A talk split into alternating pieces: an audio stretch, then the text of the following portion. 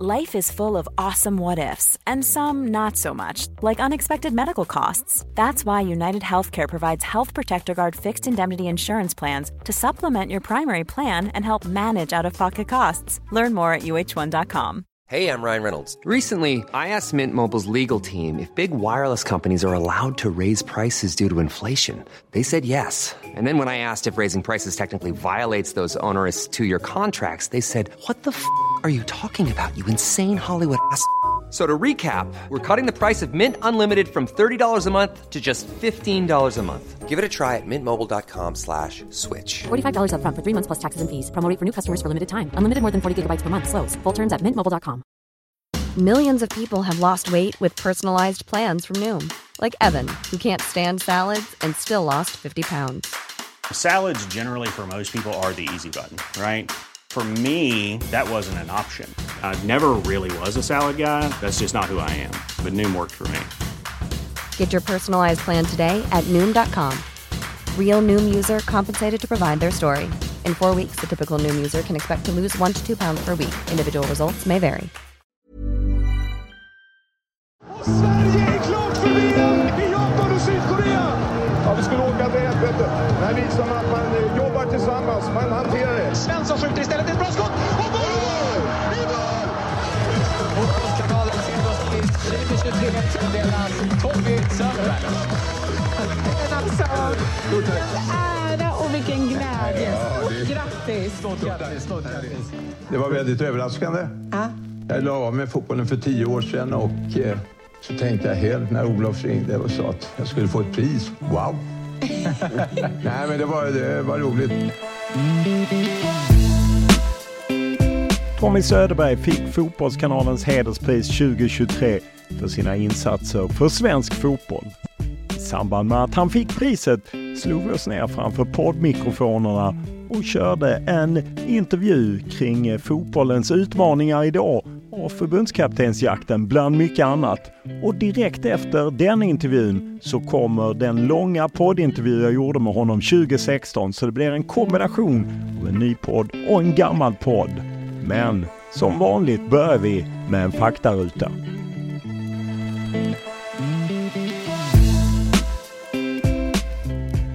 Ålder? 75 år. Bo? Österby. Familj? Familj, ja. Utbildning? GH, Gymnastik- och idrottshögskolan. Lön? Förlåt? Lön? Idag, ja, pensionärslön. Vad kör du? Volvo. Vad läser du? Ja, idag så försöker jag ta tillbaks något man gjorde på gymnasiet, att läsa mycket mer skönlitteratur. Har en kärlek till Västerbottens författarna P.O. Enquist, Sara Lidman, Eivind Jonsson. De har betytt mycket. Vad tittar du på? Ja, då är det i första hand kanske fotboll eller jag säger samhällsprogram. Jag försöker följa med vad som händer i vårt samhälle. Vad lyssnar du på? Ja, då blir det att jag lyssnar via radion på såna här program och sen musik. Och jag är kanske mest intresserad som chockerar alla att jag gillar folkmusik. Vad spelar du på? Vad jag spelar på? Ja, det kan ju vara ett instrument, det kan vara hästar, det kan vara fotboll. Ja, jag tänkte det. Nej, men jag spelar väl lite. Min dröm är egentligen att kunna hantera ett instrument, men det gör jag inte. Men ibland så spelar jag på hästar eftersom jag är travintresserad och har någon häst ihop med några kompisar. Vem var din favoritspelare, alltså fotbollsspelare, när du växte upp? Då var det, jag fick alltid vara bland kamraterna, den vilde jägaren Roy Mellberg, för jag sparkade ner alla. Favoritspelaren var ju Graham Potter såklart, eftersom vi var stora AIK-fan. Vem är för dig tidernas bästa tränare? Bästa tränare, för mig var en stor inspirationskälla var ju... Om jag tittar rent allmänt så var det Roland Mattsson, men sen tycker jag de engelska tränarna har inspirerat otroligt, som Roy Hodgson, Bob Houghton, Stuart Baxter. De har betytt otroligt mycket för svensk fotboll också. Vad är det finaste du vunnit i fotboll? Det finaste, det var väl, eftersom min far var en stor AIK-are, så när vi blev svenska mästare. Vilken är din största upplevelse i fotbollssammanhang? Ja, det är, det är så många. Det går i olika perioder. Och jag ska placera, det var väl när vi lyckas spela oavgjort mot Argentina och vinna dödens cup med lagen Sverige, Argentina, Nigeria och England. Ingen trodde att vi skulle göra det. Vi var nummer 1 i gruppen. Det var en otrolig upplevelse. Sen tyvärr åkte vi på golden goal mot Senegal. Vilken regel hade du velat ändra på i fotboll? Ja, ibland så kan jag grunda när det gäller det här straffar. Jag tycker det ser lite larvigt ut när spelarna idag springer med armarna på ryggen. För mig är armen också ett balansorgan. Jag tycker om man medvetet bryter en bollbana, jag tycker det skulle vara bättre när det är helt, jag tar några snabba steg och behöver ha hjälp med armarna, så tycker jag det är ledsamt när man blåser straff. Vad var du bäst på i skolan? Jag var väl mer, vad ska jag säga, att jag var väl, hade väl hoppats att kunna intressera mig lite mer i naturkunskapsämnena, men sen blev det ju då. Jag gick ju mer i samhällsutbildning och historia var väl ett område än idag som är väldigt jag är intresserad av. Vid vilka tillfällen ljuger du? Om man ljuger, då kommer ju nöglögningar. Det är väl när man skojar och säger att man fick in V7 igen. När du vill unna dig någonting, vad gör du då? Jag gillar unna. Det är för mig är att den svenska allemansrätten, naturen. Jag tycker det är skönt att vandra i fjäll. När var du riktigt lycklig senast? Riktigt lycklig, det är när hustru, barnbarn mår bra. Och jag ser att de går en härlig riktning, då blir man lycklig. Vilken är din dyraste pryl? Dyraste pryl? Jag är ingen prylsamlare. Det tycker jag är jättesvårt att säga. Eftersom jag är ju inte ens en dator, jag är ju analog i livet så att säga.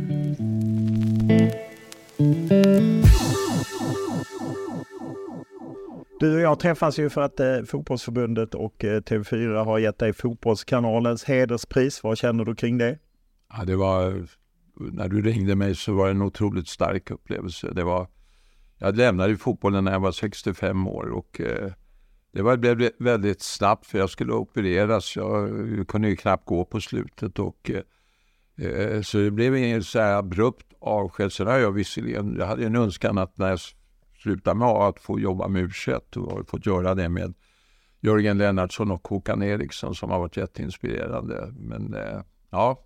Hur mycket saknar du fotbollen? För du har ju ändå några i princip årskamrater. Jag menar Lars Lagerbäck var ju aktiv länge och Roy Hodgson leder ju Crystal Palace. Ja, igår. Manchester City. Så hur mycket saknar du att vara en del av fotboll? Nej, men det finns ju där man känner både träning och match.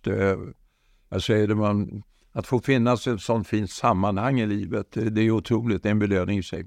Hur mycket följer du dagens fotboll? Jag tittar på både ungdomar och på vår seniorfotboll och missade en lands kan man väl säga.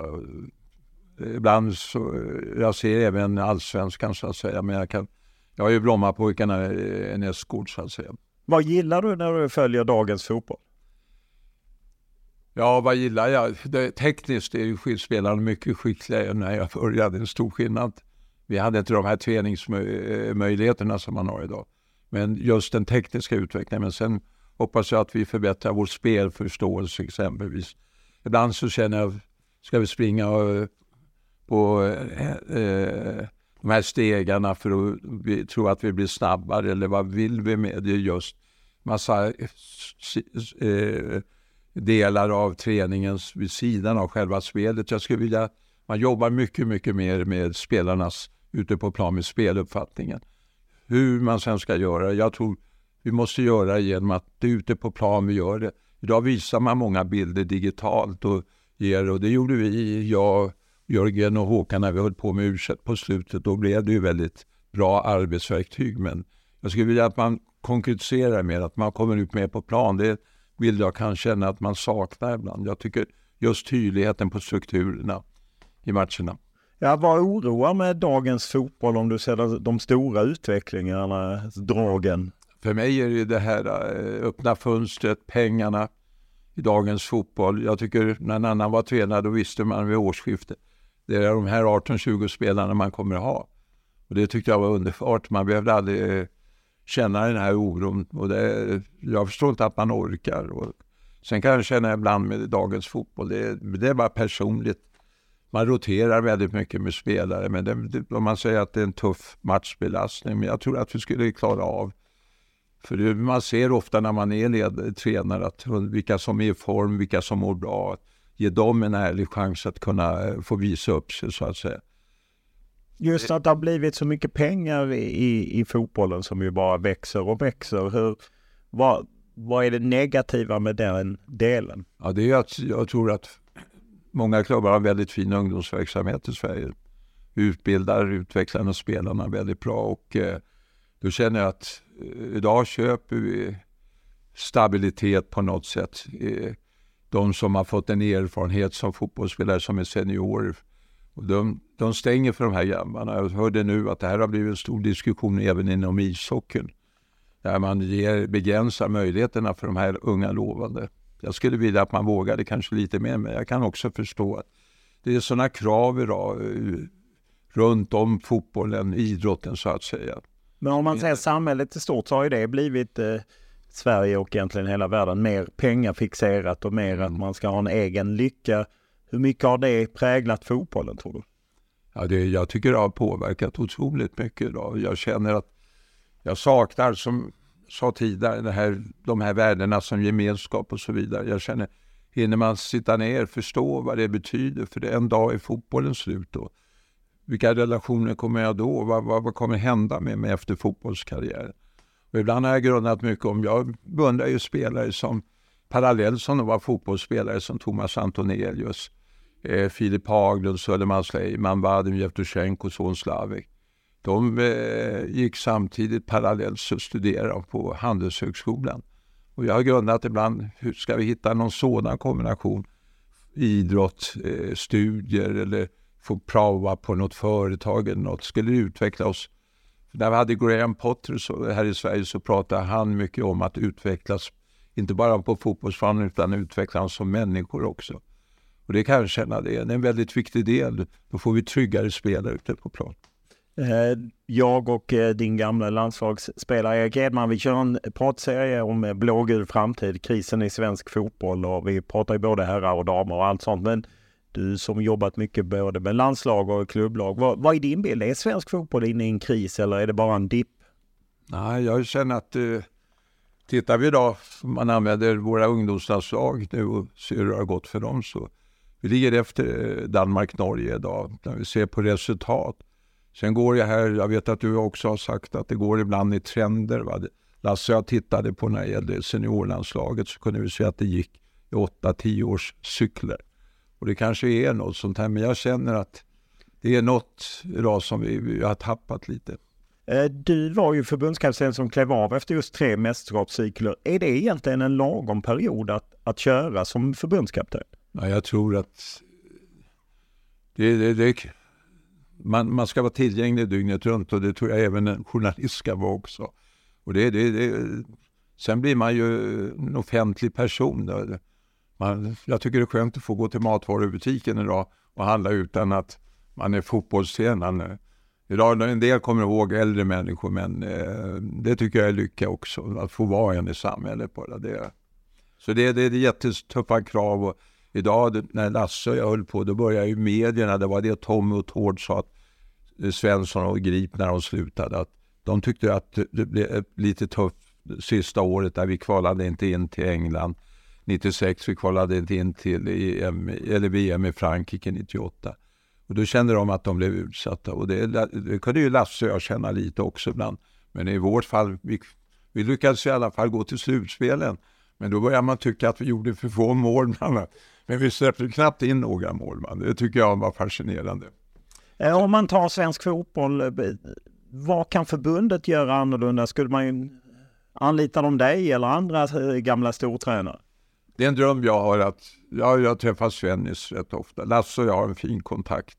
Det finns många duktiga tränare. Jag har en dröm om att man skulle bilda ett form av ett rådgivande organ där före detta tränare och även vi skulle kunna ha någon fysiolog, beteendevetare med en målvaktstränare. Men som följer vad händer med fotbollen i Sverige, i Norden, Europa, världen. så att vi kan ta att vi har också träffar som vi hade förr. Vi hade ju fortbildningsträffar efter säsongens slut i Allsvenskan. Alla tränare då heter det. Alla tränare. Vi åkte ut och hade dagsprogram, hade skapat goda relationer med klubbar och så vidare. Det är sådana här delar som jag saknar i dagens fotboll. Nyfikenheten och även kunna se vad kan vi lära från andra idrotter. Jag skulle vilja känna ibland att man ser idag när det gäller vår ungdomsfotboll att man ser, pratar jag med sjukgymnaster och en barnortoped som heter Claes Hösberg, så är de oroade över det. Att de ser skador, överbelastning, överansträngningsskador på leder och så vidare. Och här känner jag, i många länder, eller en del länder ska vi säga, så har man medicinska team som följer upp flickorna och pojkarna så att säga. Jag har inte vi riktigt i Sverige och det här tror jag är en viktig del. Hur mycket kan vi belasta dem och så vidare. Idag har vi ju våra akademier som gör att de tränar ju väldigt likt belastningsmässigt som seniorer kan göra idag. Va? Och där kanske man skulle ha gymnastik som en del i idrotten eller vid sidan av huvudsporten så att säga. För gymnastik är ju grunden till allt idrottande så att säga. Att kunna lära dem köra mattgymnastik med handvolter och så vidare. Du påverkar muskulatur, leder, du får explosiviteten, du lär orientera, koordination. Det är en mängd sådana här positiva faktorer. Om man tar den jakt som pågår nu på en förbundskapten, vem vill du se som förbundskapten? Ja, jag tycker det är, man måste vara inne och jag känner att jag är inte riktigt inne. Men jag tycker man har glömt ett par namn, bland annat Håkan Ericson som ledde vårt U21-landslag till EM-titeln som jag fick arbeta tillsammans. Var en otroligt duktig fotbollstränare och pedagog och byggde upp internationella kontakter. Och sen Jörgen Lennartsson, jag har varit mentor åt Jörgen. Sen han var i Växjö, växte upp där i Öster och sen i Helsingborg. Och han och jag har jobbat tillsammans. Jag har aldrig träffat en människa som har ett sånt engagemang, sånt intresse för fotboll, så kunnig och som även har varit ordförande i tränarföreningen, hur han ringer när tränare har fått kicken. Han bryr sig verkligen. Och jag tror att de spelarna som har haft Jörgen Lennartsson säger, vilken kille. Så det är två namn som jag tycker har varit lite vid sidan av diskussionen och det gör ont i mitt hjärta faktiskt. Sen de namn som kommer nu, jag tycker det är spännande, som jag sa tidigare här. Vi har många duktiga idrottsledare i Sverige, det är grunden tycker jag. För vi jobbar med helt andra förutsättningar, finns inte de här pengarna. Men vi har ett engagemang, vi söker kunskap, vi vill verkligen något. Det talas ju om att man vill ha ett team, kanske två stycken lite löst har man pratat om delat ledarskap. Jag tänker att du och var ju en föregångare där som tvingade Lars-Åke Lögell att gå med på delat ledarskap när du fick in Lars Lagerbäck. Vad var det som var viktigt med att jobba i team som du identifierade tidigt? Man kan säga att dels så man måste ju ställa sig frågan varför ska vi jobba i ett delat ledarskap? Och det har att göra med att idag är kraven så tuffa att hinna med att vara tränare idag, att hinna med och se bekräfta spelet. Verkligen visa dem tillit och så vidare. När jag är ensam, jag hinner inte med. Och jag hade i skolan så här jag var idrottslärare, vi jobbade i delat ledarskap. Det var där jag blev inspirerad. Sen så var det två kvinnor på Ericsson som fick pris det året när jag jobbade på skolan för deras delade ledarskap. Och sen kan man säga att det blir en ständig fortbildning man håller på med det. Sen kan det ramla mellan stolarna, det finns fallgropar också i det här sättet att arbeta. Det ska man vara medveten om. Men sen gäller det att den jag jobbar med, att vi har grundvärderingar som är väldigt överens. Vi måste vara ärliga mot varandra. Hitta en ambitionsnivå där vi är väldigt lika, gilla och driva. För att hålla på med idrott, att vara idrottsledare, det är väldigt mycket, vad säger vi, den idoga fotbollsledaren eller idrottsledaren som man pratar om. Grit är ett sånt här ord som har kommit idag, va? Och det tror jag är en sån här viktig faktor. Sen nyfiken vill jag söka kunskap. En som nämns är Olof Mellberg. Vi på Fotbollskanalen hade i fredags Olof Mellberg. Tony Gustafsson har att förbundet gärna vill ha dem ihop. Du som har jobbat med Olof Mellberg, vad tillför han? Man kanske jag har nog aldrig träffat en sån vinnarskalle, en sån vinnarattityd. Och engagerat, träningar, matcher. Jag kan säga att det fanns väl en spelare eller två. Stefan Schwarz har ju det här. Och Johan Mjällby. Och när Johan och Olof spelade samtidigt i landslaget, så det bästa vi spelare och ledare visste, det var när de skulle spela tennis mot varandra. För båda hade spelat nere i Båstad och Kalle Anka tidigare som unga grabbar. De har ju varit talanger inom många områden. Och det jag ska säga att det blev alltid avbrott. För den bollen var inte lång. Hur kan du, din jävel, stå där nere och säga att den var lång och så vidare. Nej, men det var helt sagolikt att få uppleva det. Skulle bara vilja säga på det här området också. Det här att jag tror Olof även spelade i pojklandslaget i bandy. Har jag för mig nu. Där passar jag lite. Men när jag var ung och hade Brommapojkarnas ungdomar, så var även pojk- och juniorstadslagsledare. Det var, som var spännande vid den tiden, det var hur många just de här talangerna var bra också i ishockey. Och en del var det. Bröderna Sedin var nere på elitpojkläger en gång i tiden. Och då har man Henke Larsson och den andra. Han var ju för liten. Han kom inte med på elitpojklägret, va. Men just det här att de här talangerna, de är ju ofta duktiga i andra idrotter också. Ja, Henrik Larsson var ju duktig i innebandy bland annat. Men om du är ju nära till Grimstad och har sett Brommapojkarna med Olof Mellberg som en av två tränare. Vad ser du för fotboll där? Gillar du det du har sett? Brommapojkarna som klarade sig kvar via kval överlägset mot Utsikten. Jag tror att det har varit väldigt positivt för många av oss före detta spelare och tränare. Det har varit en väldigt offensiv, våga spela en bra fotboll och en väldigt tekniskt snabb fotboll. Och det har, tror jag, glatt många. Sen tycker jag att det de har gjort bra i Brommapojkarna här, man har ju bytt spelare, men de har lyckats få in dem en bra modell. Började ju året otroligt bra. Och var väl de som skakade om Malmö, kan man säga, båda matcherna. När de ledde med 1-0 hemma på Grimstad. Det blev 2-1 där de gjorde både 1-1 och 2-1, har jag för mig, Malmö på stopptid. Och sen i andra halvlek nere på Malmö stadion blev 1-0 till Malmö. Men då pressade de ju Malmö hårt. Så det har varit, för många har jag hört, man har pratat om att det har varit en väldigt positiv fotboll, bra engagemang, snabba unga spelare. Ja, vi får se om Olof Mellberg kliver in i det jobbet ihop med Tony Gustafsson. En annan av dina gamla landslagsspelare, Kim Källström, får ju ett nytt jobb på fotbollsförbundet. Han blev fotbollschef. Vad ser du där hos Kim som kan bli någonting för fotbollsförbundet? Dels har han ju vuxit upp en genuin fotbollsfamilj uppe i Sandviken. Hans far var ju väldigt, Micke Källström var ju väldigt duktig fotbollsspelare. Och Kim har ju en internationell erfarenhet som jag tror är väldigt viktig det här.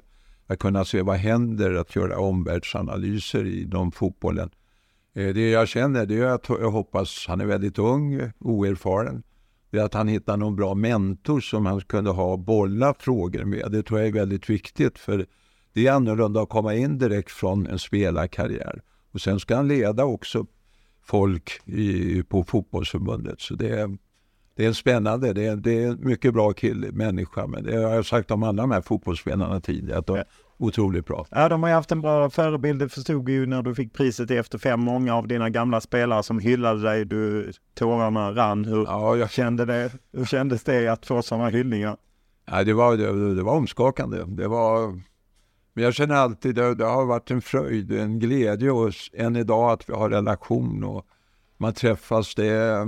Ja, jag är så tacksam. Man är rik som människa. Stort tack Tommy och grattis till priset. Det är du väl värd. Det var alltid spännande att bevaka dig. Och nu går vi vidare till, jag gjorde en poddintervju med dig om din karriär 2016. Så vi tar den nu direkt här så får alla höra om hela karriären.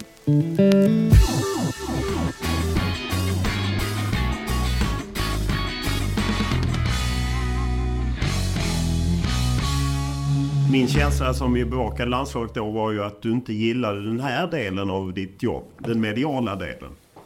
Ja, det gör man väl. Man kan säga att den har accelererat under hela resan. Den kom ju här under Tommy Svensson som tog grips. Det blir en otrolig uppmärksamhet med den jätteprestationen 94 då i USA, bronset och... Sen det kvalade inte in 96 England, det kvalade inte in 98 Frankrike. Då kände Tommy att och Tony, nu slutar vi. Och i början var det var ju inte varit samma tryck från media, från de olika mediekanalerna så att säga.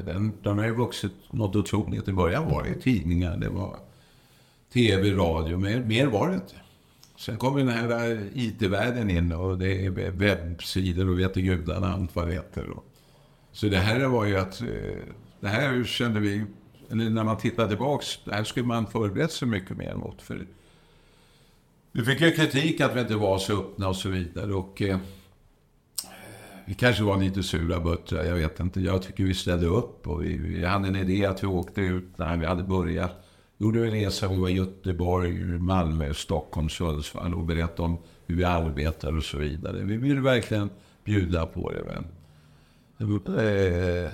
jag tror att det handlar om att förstå media också. Det gör man nu senare. Och jag kan känna så här, här skulle vi kanske fått komma in mer. Vi skulle haft möten hur vill ni ha det från media och så vidare. För det är ni som har sett till att vi fyller arenorna på ett mycket bra sätt. Ni såg ju till att det blev den här boomen, fotbollsintresset. Och här kan man ju verka tillsammans på ett helt annat sätt. Och det är kanske erfarenheten, kunskapen hade vi inte då. Men en känsla var också att du var kanske lite mer känsligare, åtminstone utåt sett, än vad Lasse var. Att liksom Lasse hade lite lättare som teflon rann över. Medan du tog illa vid om en spelare kritiserade. Jag vet EM 2000, Gareth Sundgren fick mycket kritik efter någon match. Och, ja, du vet vad jag talar om. Du vet, ja, som AIK-are var Gareth Sundgren. Ja. Nej, men det var, ibland kan man känna det. Jag tror ibland det här när man lever, man önskar ibland att människor skulle få vara med på träningar och leva på hotellet och så vidare. Det är otroligt, som jag känner, jättehärliga fotbollsspelare och härliga människor. Det tycker jag är belöningen att ha fått vara med om alla de här åren. Men just det här när de blir utsatta, och jag tycker att på något sätt det är orättvist. Det här är att det är schysst. Och då reagerar man på kanske för primitivt sätt, ja. Men kommer du ihåg den matchen där Gareth Sundgren blev utbyrad i Göteborg till exempel? Oh ja. Eller så? Hur tog ni det? Ja, men jag vet inte, ibland så var det... Det var ju, nu ska jag se, var det en Luxemburg-match tror jag. Ja, det var en kvalmatch till Japan, jag tror att det kan vara... Nej, då är det... Luxemburg eller Makedonien tror jag det var innan. Makedonien hemma i mars. Ja, så det var 1-0 matchen. Ja, precis. Och det var då när de hade luftat plan och det var en massa så här små korvar. Bollen studsade hela tiden. Nej, men man känner att... vad beror det här på? Vi gjorde ingen bra prestation i den matchen, men vi vann. Och det var viktigt för oss, men det var fler som inte gjorde den prestationen. Var det för att det var en AIK som de tyckte inte var tillräckligt bra? Var det därför man riktade från publikt det här? Och det kunde vi känna lite. Det var fler som underpresterade den matchen. Kan du i efterhand också känna att det blev någon slags... Jag var ju själv delaktig i det, men att på något sätt ni kallas Lars Tommy, det blev något slags, ni spelar kanske inte jätterolig fotboll alltid i perioder och så. Att det blev en vänlig kritik mot er och ett sätt att vara och träningsoveraller och... Förstår du vad jag menar? Oh ja. Hur upplevde du det? Nej, men visst, det blir ju jobbigt och man kan känna att på något sätt roligt. Vi hade ju en idé att inför samlingar, vi jobbade väldigt hårt, vi var väldigt noggranna i förberedelser, allt. Hade med Paul och Lennartsson och vi informerade de övriga i staben och vi hade med samarbete också med U21-tränaren, det var Edo Mattsson under tiden och Göran Göransson och som satt med. Vi åkte alltid iväg på någon kursskola och satt och jobbade. Och då känner man när man är så förberedd och så vidare, så ibland blir det fel och... Då kan man tycka att vi har jobbat så inåt helsike. Ibland kanske vi skulle informerat mer på det sättet hur vi arbetar och så vidare. Men jag tror att när man var klubbtränare, det var ju inte det här trycket på en och så vidare. Det är ju en erfarenhetsfråga. Och jag tror att, som jag sa tidigare, att här kanske vi skulle förberedas på ett bättre sätt. Och det är en lärdom, för jag tror det är viktigt att, som jag sa, det är media som har sett till att det har blivit en riktig hås inom fotbollen och idrotten överhuvudtaget. Och att hur kan man hjälpa varandra? För ni har ju ett ansvar också. Det finns väl en konkurrenssituation, precis som det finns ett fotbollslag så finns det på en tidning mellan sportjournalister, misstänker jag. Och det är sådana här delar vi hade för dålig insikt kanske, kan jag känna efteråt. Tog du illa åt dig? Ja, visst kunde man känna ibland att det kändes sorättvist, det ska man inte förneka. Då upplever man uppträder på olika sätt så att säga. Jag kunde ju bli lite het ibland. Ja, absolut. Kunde du bli det? Kommer du ihåg liksom Vigo-matchen, eran första riktiga match så att säga, med riktiga landslag? Men en 3-0-match? Ja, jag blev inte 4 till och med. Jo, men jag brukar alltid säga 3-0 och då säger alla att för allt det negativa kommer alla ihåg jättebra. Då säger jag 4-0! Jag får ju inte prata till punkt 3-0 i halvtid. Sen gjorde Spanien det 4:e målet i halvlek. Det kommer jag ihåg. Ja. Ja, men där upplevde jag det som att ni tyckte det var hårt att ni liksom blev dömda efter en match. Vilket det ju blev lite. Men å andra sidan kan man ju säga att Håkan Svensson som stod den matchen gjorde inte så många fler landskamper under er. Alltså, det funkar ju så. Ja, och sen kan man säga att det var ledsamt. Det var ju vår första träningslandskamp. Jag hade varit tidigare i väg till Florida och Jamaica och spelat med nordiskt stationerade spelare. Och då samlade vi killarna och vi ville gå igenom. Vi satt väldigt mycket och jobbade i små grupper om varför kvalade vi inte in 96-98? Är det något vi ska ändra på? Vi pratade om hur ska vi lägga upp en dag och så vidare. Här tycker jag det är något vi har verkligen uppskattat spelarna. Att de har tagit den tiden förutom att och få praktisk träning, teori. Men här satt man ner och jobbade i små grupper. Vi gjorde så även inför EM i Portugal 2004, så jobbade vi med målformuleringar, lite handlingsprogram. Men det hände så mycket runt här. Och jag vet när vi åkte från hotellet sen till matchen, då var vi försenade 30 minuter. Jag har haft en idé precis som jag har sett Erik 90 minuter har varit. Det är väldigt vanligt. Det brukar vara en bra tidsfaktor. Man kan komma till ro och ut och titta på plan och sen töja om och sen går man ut och värmer. Ja, 60 minuter. Men då sa Lasse, det är långt att se hur vi agerar, hur spelarna är olika värld också. Det kanske känner så väldigt stressframkallande och så vidare när vi var så sena. Men det funkar bra, men det som händer det är att Magnus Hedman får problem med ryggen, det är han som ska stå.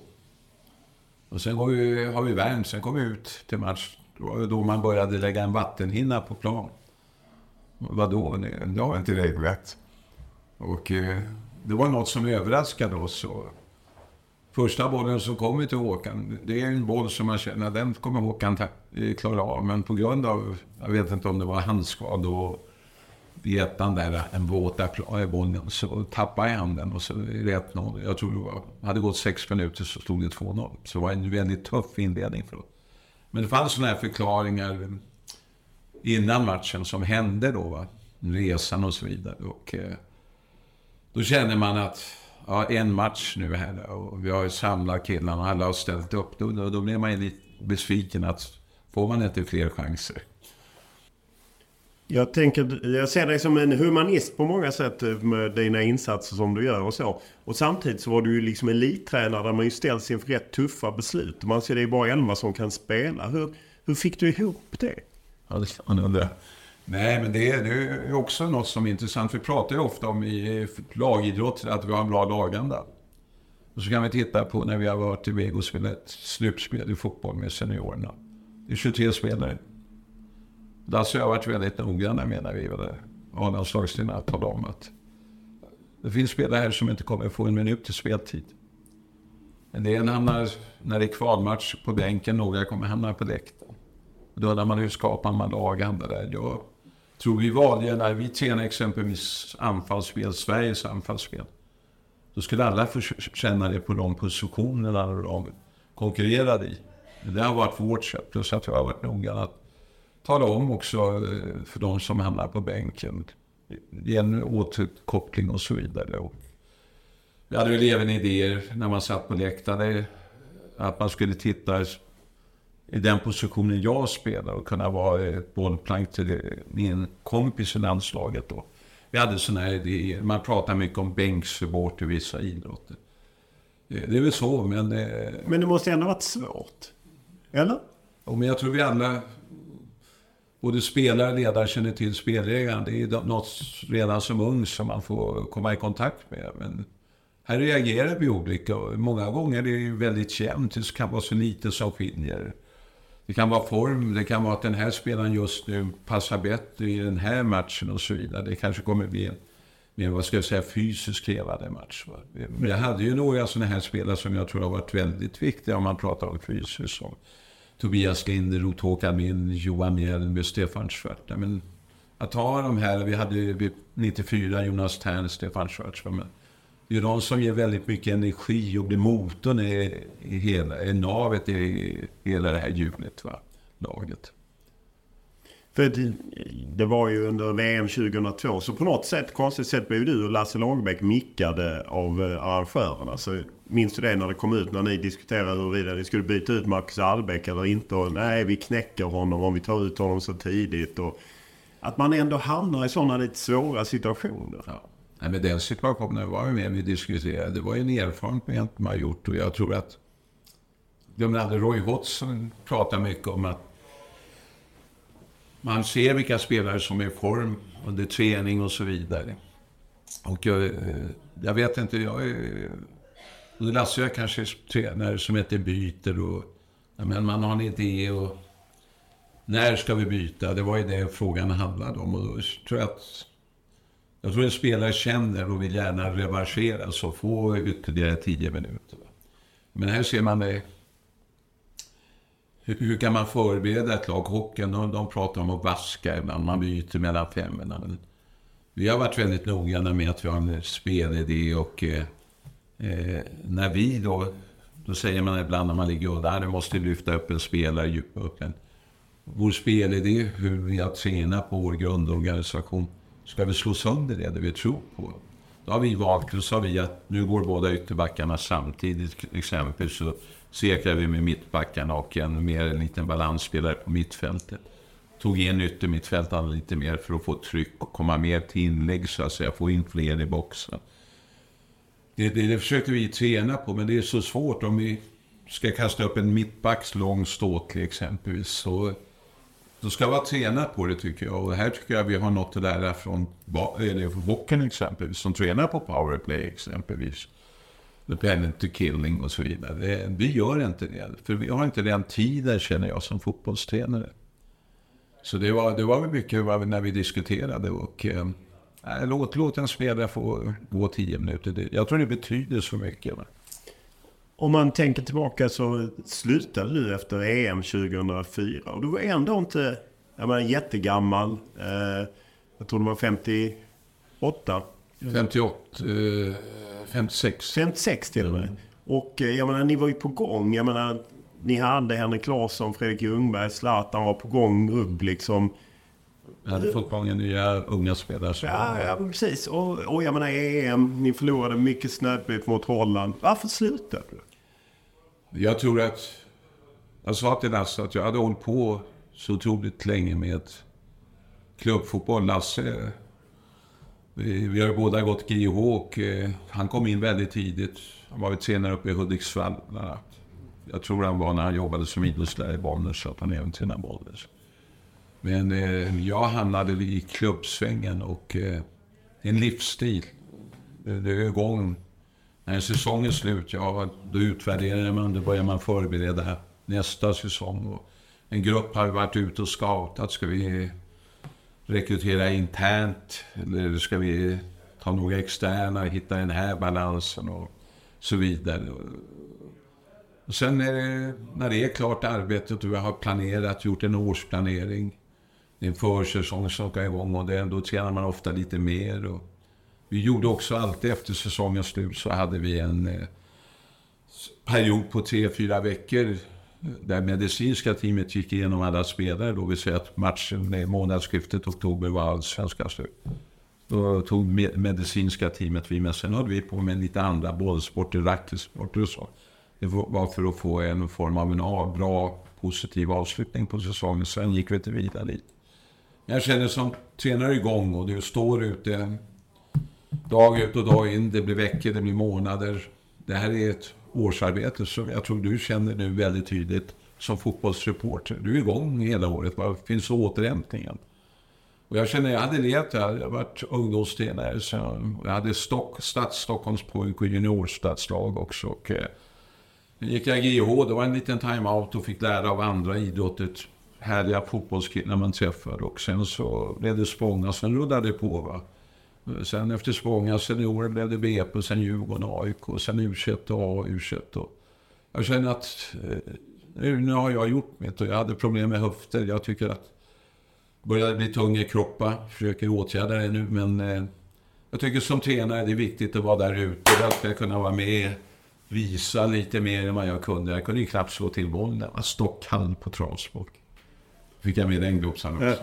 Men det var en förklaring. Jag sa till Lasse att... Men det måste ha varit fruktansvärt svårt. För på något sätt hade du ju ändå nått någon slags peak. Och jag menar, Sverige gick bra. Och... Ja, det var... Jag ska säga, det var en kick. Och just 2004, vi hade verkligen något på gång. Och vi åker ut och... I kvarten mot Holland på straffarna. 5-4 är det. Och vi kändes då. Vi kände att...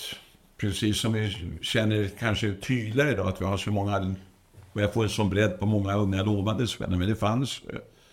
Här var det många unga som dök upp vid det här tillfället va, som kom fram och började glädja oss. Och det tror jag skedde redan 2002 borta i Japan, Sydkorea.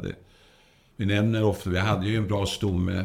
Patrik fanns med Andersson där, men sen han blev ju tyvärr skadad inför Englandsmatchen och men där fanns Henrik Larsson. Det var några som var etablerade. Teddy Lukic hade varit med i USA. Magnus Hedman exempelvis. Men sen kom det. Jag hade ju fått vara med de här U21-kullarna som dyker upp då. Anders Svensson, Fredrik Ungberg, Daniel Andersson, Anders Andersson. Det kom ett helt gäng in där. Va? Och, jag förstår din frågeställning. Men jag kände att någon annan skulle ta över nu. För jag ville dels operera mina ben. Försökte förbundet övertala dig eller Lasse? Försökte de inte få dig att vara kvar? Ni hade ju liksom... Vi var ju lite diskussioner. Men jag kände att man måste ta hand om sig själv. Jag började tänka, det går ju rätt fort livet som man konstaterat. Och då blir det sådana här frågor. Jag måste ju åtgärda mina höftleder. Jag opererar både höftlederna och knäled.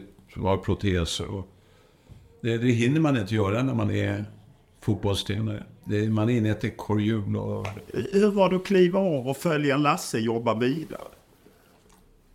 Jag tyckte det var underbart. Jag har alltid haft Lasse och jag lärde känna varandra väldigt tidigt på elitpojkläget i Halmstad och fick en sån här kontakt. Vi har en syn på livet på fotbollsplan och vid sidan om.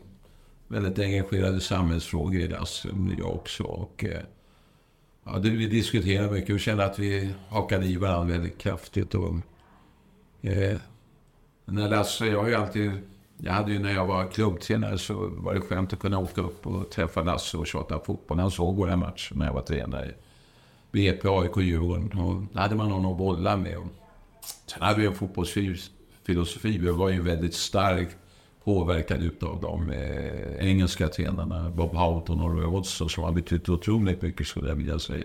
Vi hade en fotbollsdebatt, den engelska fotbollen kontra den tyska fotbollen i Sverige då. Som vi gillade och blev väldigt starkt påverkade. Och vi tillhörde de som älskade engelska. Det är just en tydlig spelidé och man tränar i positioner. Träna på anfallsidéer, försvarsspelet och så vidare. Och vi försökte göra även lite träningslikt fysiskt också. Det var sådana här delar. Vi kände att det här är bra. Men när jag slutade... Då, när han körde på liksom. Ja, men det tyckte jag var roligt. För jag kände att Lasse hade inte varit med, kände jag. Han hade energi. Man måste ha energi också. Va? Jag kände att den började tappa lite då.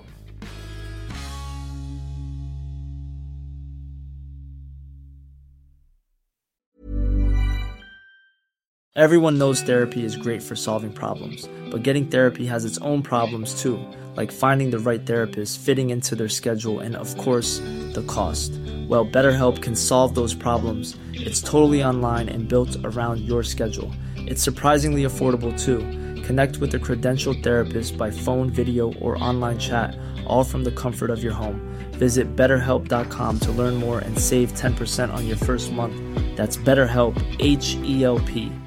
Cool fact, a crocodile can't stick out its tongue. Also, you can get health insurance for a month or just under a year in some states. UnitedHealthcare short-term insurance plans, underwritten by Golden Rule Insurance Company, offer flexible, budget-friendly coverage for you. Learn more at uh1.com. Burrow is a furniture company known for timeless design and thoughtful construction, and free shipping, and that extends to their outdoor collection.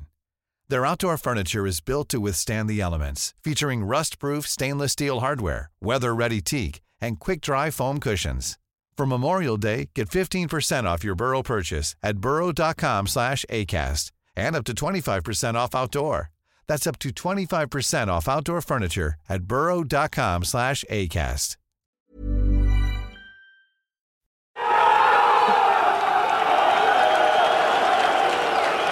Det talades om helvetasarenan inför matchen. Det blev ett ställe för en rysare.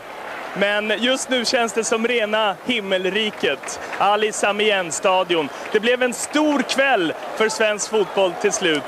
Det som såg så hopplöst ut är så härligt just nu, eller hur? Och här visar de när man säger att ja, vi skulle åka till helvetet. Men här visar man att man jobbar tillsammans, man hanterar det. Det var vi som inte hade samma press som Turkiet. Rena himmelriket, va? Ja, nu, det är helt suveränt. Man vinner. Med den bragdartade segern borta mot Turkiet säkrade Sverige avancemang till VM 2002 i Japan och Sydkorea och gav Tommy Söderberg och Lasse Lagerbäck lite arbetsro. De 3 sista åren av hans tid som förbundskapten hade Sverige ett mycket starkt landslag med världsstjärnor i Henrik Larsson, Fredrik Ungberg och Zlatan Ibrahimovic. Sverige var nära något stort redan i VM 2002, men stod kanske på toppen 2 år senare i Portugal. Kommer Sverige igen, Erik Edman. Men med bra boll mot Larsson så kastar Vilket mål! Vilket mål! Henrik Larsson! Henrik! Som går förbi många till Larsson! Som går till Henrik Larsson gör mål igen! Henrik Larsson gör mål igen! Och det är 3-0 till Sverige! Det är fullständigt bara rasar i svenska EM-mål! Till i mitten från Albeck, det är kalabaliken i mitten, där är Mellberg. Där är Ljungberg, som faller Ljungberg. Och Martin på fång ut och bollen går mot boll! I mål! I mål! Det är ett drömmål av Zlatan Ibrahimovic! Det är inte möjligt! Han klackar bollen i mål! Det är inte möjligt! Det är inte möjligt! Det är inte sant, Ralf! Jag tror inte att det är sant! Lugna ner dig lite, det är underbart.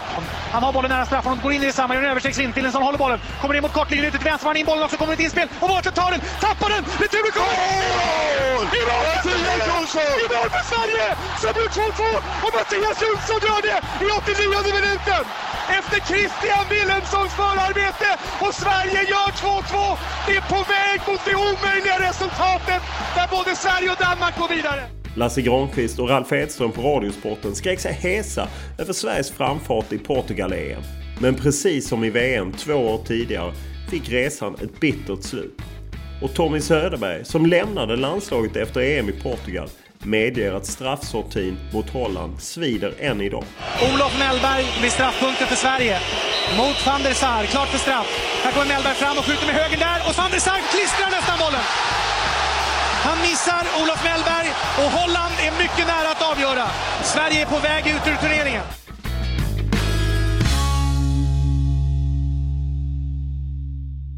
Om du tittar efter, vilken svider mest, VM 2002 eller EM 2004? Bägge mästerskapen är ni ju fruktansvärt nära att gå vidare. Det är liksom träträffar. Nej, ja, jag tror att vi blir bättre och bättre. Och jag har tittat på 2002, kommer jag ihåg, vi diskuterar mycket. Och vi åker ut då mot Senegal. Och så tittar man, de kommer sen åka ut mot Turkiet. Turkiet har brons där borta. De hade väl haft också i kvalgruppen. Då känner man hur nära man var. Men det kanske var tydligare när vi var i Portugal. För Hela gänget mot väldigt bra. De enda vi fick skada första matchen på Teddy Lukic.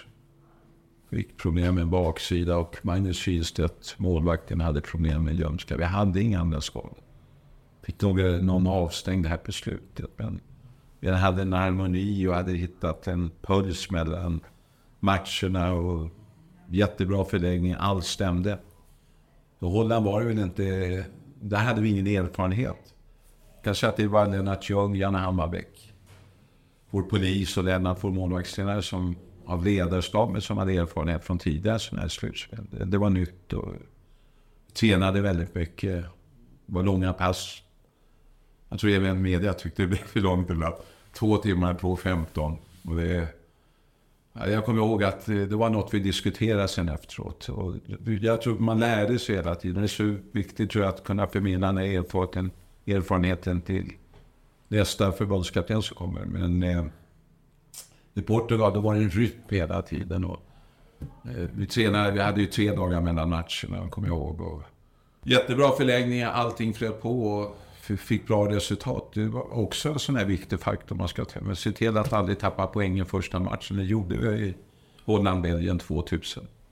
Men här fick vi den här öppningen mot Bulgarien och vi kom igen i matcherna här mot Danmark exempelvis. Ja, Italien också. Ja, Italien. Den är ju otrolig. Och då var vi också för vinst mot italienarna, va? Och vi kände, vi hade fått unga killar som kom in också. Det var så otrolig harmoni, känner man. Och jag tror när man har pratat med spelare efter, då säger de just Portugal är nog där vi känner att vi var som starkast. Och vi hade mött Portugal i en träningslandskamp innan på barnen och spelat 1-1 på FN. Oavgjort var det i alla fall. Och vi kände att vi hade något på gång. Var ni förberedda för straffläggning? För det i efterhand så framstod det som rätt kaotiskt och det var spelare som hoppade av och... Jag tror att det är precis som det krävs mod att slå, så krävs det mod att säga nej. Och det var ibland spelare då, det var Landers som sa... Anders Jakobsson sa väl att han inte ville slå. Nej, han hade problem med... Han var ju osäkert startande, va? Tobias Linderoth var ju en hardworking man. Han jobbade ju stenhårt på planen. Han var ju totalt tömd på vätska, det är ju drevet som man säger vackert. Och men han var skakig, så det känns moden. Det var ju något, vi hade ju en lagt spelarna in så att säga. Vi visste vilka, om någon hoppade av. Det lärdom man kan göra, det är väl att hur ofta slår vi straffen när man är så slut. Man slår ju ofta straffen när man mår bra i kropp och själ och inte är tung på energi. Det för mig var en lärdom där. Och vi mötte ett Holland, jag tror de hade misslyckats, vad var det? 4-5. 4-5 hade de förlorat straffläggningar innan. Precis. Och, ja, det var grymt. Och det kände hela gänget. Va? Det var, och när man träffar de här killarna som var med, då säger det Portugal. Ja, vad nära vi var. Och det känner man än idag, så det, jag håller med det där. Och, kollar du tillbaka på sådana matcher, eller är det för jobbigt? Nej, så här är ju fotbollen. Nej, jag kollar tillbaka. Jag tycker det är så härliga minnen. Men visst hade man med, man vill alltid så överst på pannan. Och det är väl det vi känner, att vi klarar kvalen bra, men just där att kunna ta det där sista steget. Och vi hoppas att vi är på gång nu med Janno-gänget här och med Håkan Ericson och det U21-killarna. Det ska bli otroligt spännande att följa dem framöver. För det finns, jag tycker här, vi har pluttat upp spelare, de har gått ur åldern i det. Här kommer det in en ny generation som är lika duktiga. Det tycker jag är så spännande. Ett ärligt betyg åt svensk ungdomsfotboll. Förstod ni då 2004 att ni hade liksom kanske 3 av Sveriges bästa spelare någonsin? De är ju alla i toppen, i alla fall Fredrik Ungberg, Zlatan Ibrahimovic, Henrik Larsson. Att ni liksom disponerade dem samtidigt. Fattade man det då, eller är det liksom historien i efterhand som när man tittar tillbaka? Vi kände det var ju kanonspelare. Jag kommer aldrig glömma när jag såg Zlatan exempelvis första gången. Med Malmö, då var han inte i mitt fältet mot AIK på Råsen. Vilken spelare alltså. Då, han var ju på väg, då var väldigt tydlig. Det var i Skåneland, Visserland då, Zlatan var med. Fredrik Ungberg var en spelare som både Lasse och jag har följt genom ungdomslandslag och U21. Han har alltid varit den här underbara fotbollsspelaren. Henke som är, hans sätt att förbereda sig för matchen, och man älskar det. Han vill ju koppla av, gå ner i varv och bara ladda batterierna. Han vet verkligen vad återhämtning är som ett nyckelord idag som jag tycker man behöver. Men vi kände att vi hade ett gäng där, och just att ha forwards, det hade ju varit en period när man diskuterade att vi inte hade några forwards i A-landslaget. Men här hade vi ett par riktigt starka killar. De var ju starka karaktärer också. Hur hanterade ni de stjärnor sinsemellan? Jag menar, det har ju framkommit efteråt att kanske Zlatan och Fredrik inte är de bästa vänner. Hur hanterade man det som ledare? Jag vet inte. När man har levt så här ihop så känner jag att det är också att vi är olika som människor, men jag tycker att genom våra ungdomslandslag så flertalet känner varandra väldigt väl. Jag tycker det finns en förståelse säkert i truppen där, att när vi har skickat ut brev, när vi har suttit och pratat med truppen om det här, att alla är lika viktiga. Det är rätt som vi pratade om tidigare, hur kan man skapa en laganda? Jag tror de har alltså en insikt, och Henke Larsson har alltid sagt att alla är viktiga. Det har varit väldigt noggrann på presskonferenser att uttrycka det. Det är inte bara jag eller Fredrik eller Zlatan eller Olof Mellberg, Patrik Andersson som det var en period, utan alla är bra. Ska vi lyckas, vi måste ha bra träningar, vi måste ha en bra atmosfär, veta att alla måste göra sitt jobb. Va? Men du upplevde aldrig att det var liksom... Visst har det varit en del incidenter. Jag hade ju den redan i Japan mellan Fredrik och Olof, men det tror jag också. Varför blev det sorg? Alltid när jag har varit klubbtränare, alltid har det varit någon sån här incident att man blir närkontakt och spänner, och så börjar man ta i varandra och rycka. Och det här är ju alltså sista träningspasset inför Englandsmatchen, och vi spelar ett tempospel 5-5 med målvakter. Vi har hållit på och legat och tränat. Vi låg hemma i Sverige och tränade och förberedde oss, och sen så kommer vi ner till Miyazaki, och sen flyttar vi upp till Saitama, Tokyo då. Man går ju och väntar på att få komma igång. Vi spelade ju en träningslandskamp på Japan också, uppe i Tokyo. Men det här att leva så här, det tror jag att det händer. Folk förstår vilken kraft som hela tiden växer fram. Va? Och det tror jag var sådana här förklaringar just varför de då kurrade lite grann. Va? Jag tycker... Var det ingenting eller var det någonting? Alltså, jag tycker att det inte var någonting. Sen kan det vara att... Man har olika värderingar i livet, syn på livet. Det kan finnas något sånt också i botten, men jag skulle vilja uttrycka att det inte var någonting. Men om man ändå ställer sig på ledarens sida så kan det ju vara svårt att, oavsett om det är en Henrik Larsson som kommer från Celtic där han är gud och får göra som han vill, eller liksom man vill anpassa för honom, eller Fredrik från Arsenal. Att det måste ju ändå vara svårt, så ska man komma in i den svenska myllan där alla är lika, eller åtminstone... Nej. Men jag tror att man ska våga, som vi gjorde här. Här valde vi att individualisera. Vi tittar på hur hårt var belastad var Fredrik eller Zlatan. Och det var därför Fredrik fick bli. Det var därför. Men så var väl uppe i Göteborg, eller man i Stockholm någon gång och invigt en av den strax vad det var. Och det blev ett skärans liv. Och där kan man säga, och det kände ju Fredrik sen, att det var inte så lyckat. Va? Men han pratade ju sen och förklarade, och så det var dumt gjort. Va? Och, jag skulle tänka på just varför jag fick en dag ledigt. Vad handlade om återhämtning? Och, som jag sa tidigare, det är ett sånt viktigt ord. Men jag tror att det är viktigt att vi tittar på hur är förutsättningarna när de kommer in nu. Vilka är hårt belastade och så vidare. Det är ju något vi tog med träningen när vi samlades, exempelvis när vi skulle till Portugal. Då delade vi med en grupp A, B, C. Och C var ju, där fanns ju Henke och Fredrik. De hade ju spelat haft tuffa program, så de körde ju mer en form av återhämtning, restitutionsträning. B-gruppen, det var spelare som behövde ha mer träningstid. A, där fanns de som hade spelat rätt hårt. Så kanske träningspass var att... Efter 50 minuter då klev gruppen av, och sen fortsatte de som tillhörde B-gruppen så att säga och träna. Och medan Fredrik Henrik är erfarenhet på ett annat ställe och tjänar mer återhämtning. Det är sådana delar, och det tror jag att här kanske vi ska vara tydliga när man går ut med sådant. Va? Jag vet ju att man har diskuterat som att Zlatan i början att han var lite bekväm utav sig. Men ingen har diskuterat hur stor och stark han är, och man låter Henke Larsson och Zlatan springa 50 meter max. Vem av dem kommer behöva den längsta återhämtningen? Och det är den som är tyngre i kroppen, så att säga. Paul Bålsson, vår fysiolog, engelsmannen som också har varit här i Leicester nu. Alltså, och fortfarande hjälper Janne Andersson. Och, precis, otroligt duktig. Han försökte få våra spelare att spela i försvarsspelet energisnålt. Va?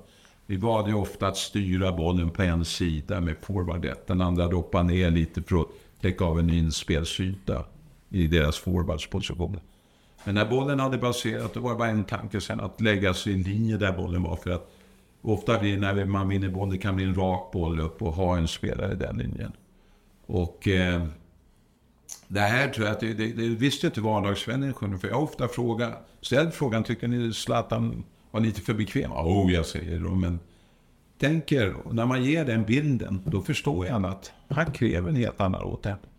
Jag tycker det är roligt är att jag bara tycker att han har arbetat hårdare hela sin resa, och början förstod han inte hur stark han var. Va?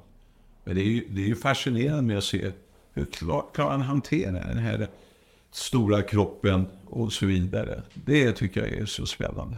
Kunde du se, för jag menar ändå, du säger att han var känd i Skåneland, och det var han ju förvisso, men jag menar ändå 2001 när ni har 2 vinterturnéer, då är han bara med i tipshallarna i Jönköping och Växjö, men han får inte följa med på Kings Cup i Bangkok. Ja. Trots att han liksom 2 månader sedan säljs till Ajax. Så att han var ju ändå någon slags oslipad diamant. Fattar du ändå att han kunde få den här utvecklingen? Man kände det. Jag sa att jag kände när jag såg honom mot AIK första gången. Och det som är så passionerande är att han är så bred i sin färdighet. Att vara så stor och stark, men att samtidigt ha... Håkan pratade om handleder, han hade känsliga fotleder brukar jag säga. Men här är bollkontroll, teknik, och han förenade med modet han alltid haft. Han älskar utmaningar, men en otroligt bra speluppfattning i spelsituationer, i träning och match. Det var ju det som var så fascinerande. Jag brukar jämföra med Anders Limpar. Alla förstod inte Anders Limpars kloka idéer. Så här, verkligen som wow! Hur kan han hitta den? Och så gällde Zlatan i början också. Va? Med omgivningen, men de berikar en omgivning till slut. Va? Man kände att det var något på gång. Men man kände att kroppen förstod och så vidare. Men han har tagit ett otroligt ansvar när det gäller sin kropp, kost, träning och så vidare. Han har ju en makalös vältränad idag jämfört med när han slog igenom. Att han är så stark och byggt upp sig otroligt. Jag tror du det är en förklaring till att han hållit så länge? Men han jag tror 35. Det är en förklaring, ja. Han är ju så... Jag har nog aldrig träffat någon... Eller jag tycker generellt så är många av spelarna väldigt medvetna om att hur viktigt det är att ta hand om sitt kropp. Det är mitt redskap, så att säga. Det här är en av nycklarna, tror jag. Han har ju valt att träna lite annorlunda också. Som några andra spelare har gjort, att hålla på med någon. I deras fall är det taekwondo de håller på med. Just att han har sen hittade målskyttet på en helt annan nivå. Det hände ju någonting 2010-2011. Han höjde målproduktion både i klubblag och i landslag och bara exploderade ju. Hur förklarar man ett sånt skift? Jag tror det händer mycket mer att man får en erfarenhet och man känner att man lyckas bli bättre och bättre. Och sen kommer det bara, allt blir så naturligt och så vidare. Jag tror det är förklaringen, så att säga. Sen tror jag att det finns hos de här spelarna, det finns en nyfikenhet hela tiden och vågar göra annorlunda saker. Tror du, det är ju många som skriver på något sätt att nu är han slut och han har har det gått 5-6 matcher och inte gjort mål i Manchester United. Känner du det att tiden har hunnit ikapp honom?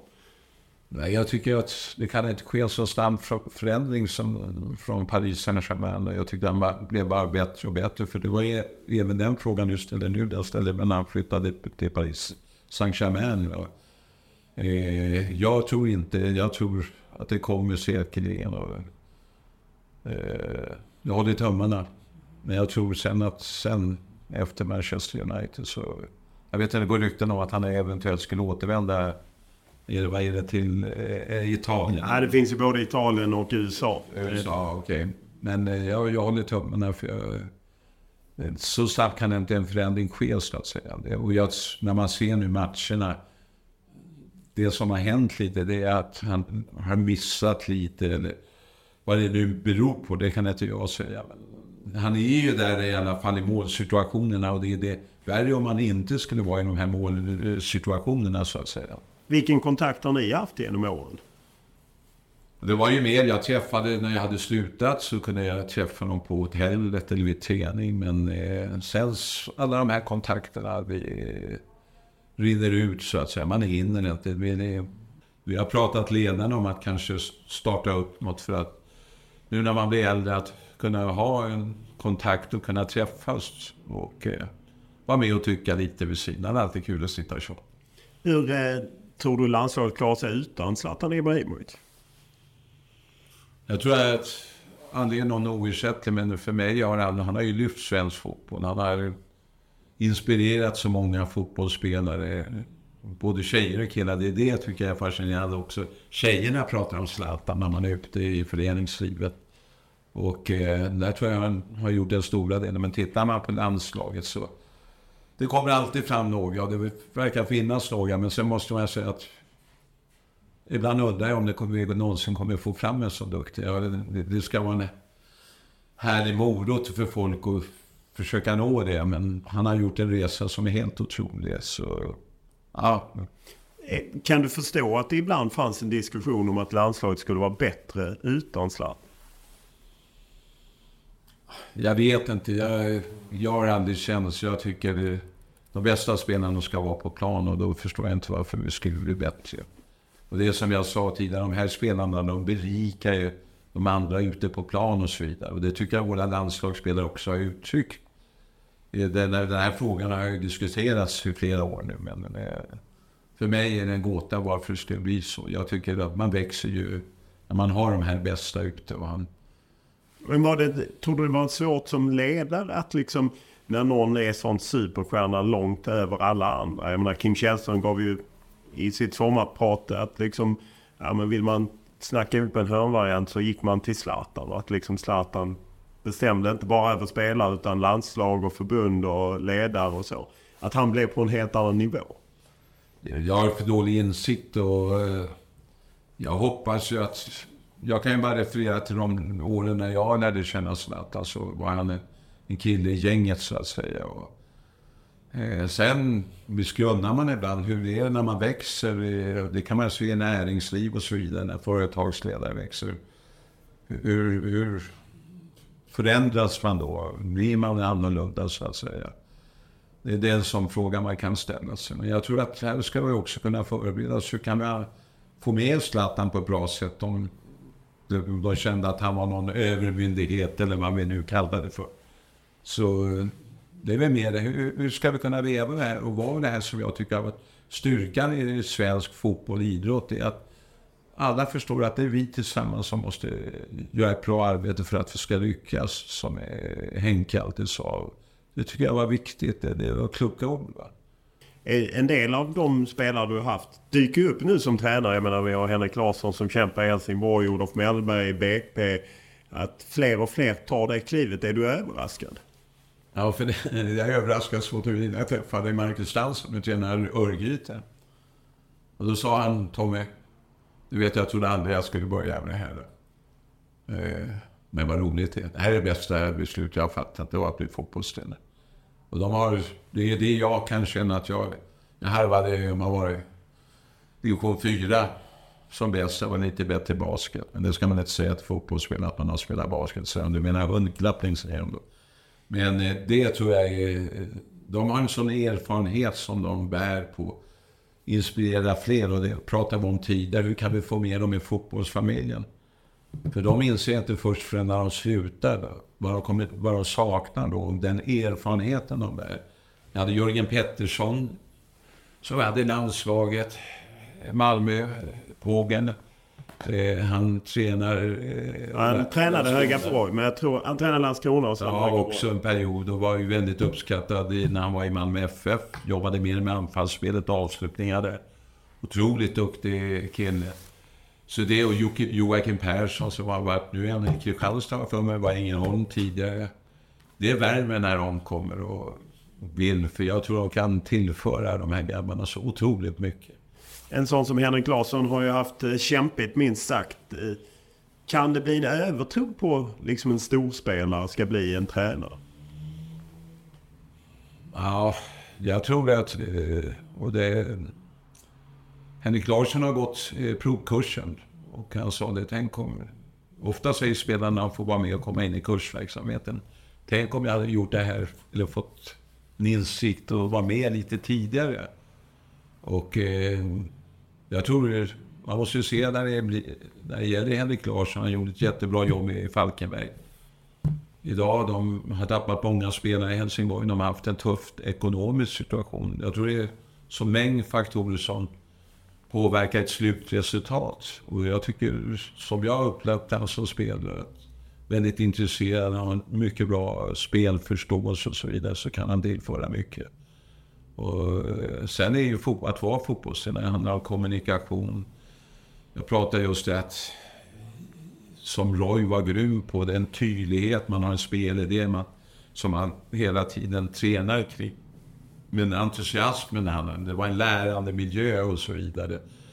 Det tror jag ibland att man ska se vilka moment förstår spelarna vad jag säger nu när jag instruerar.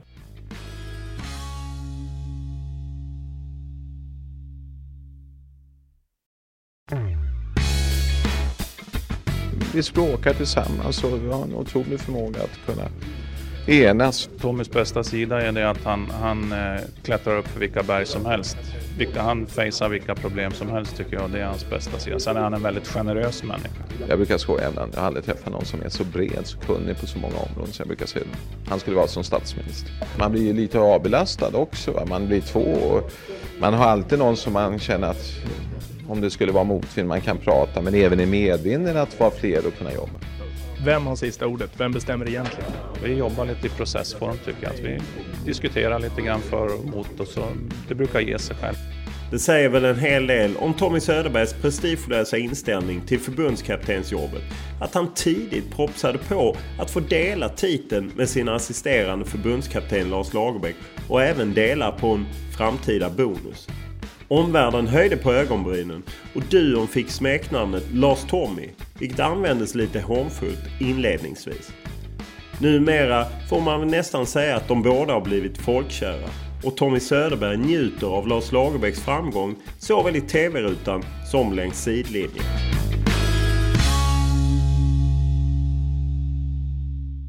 Just att ni delade ett ledarskap var ju på något sätt unikt och man kunde ju träffa dig och du pratade om men alla är delaktiga i denna segern från Inge Bengtsson på kansliet som bokade resorna och framåt.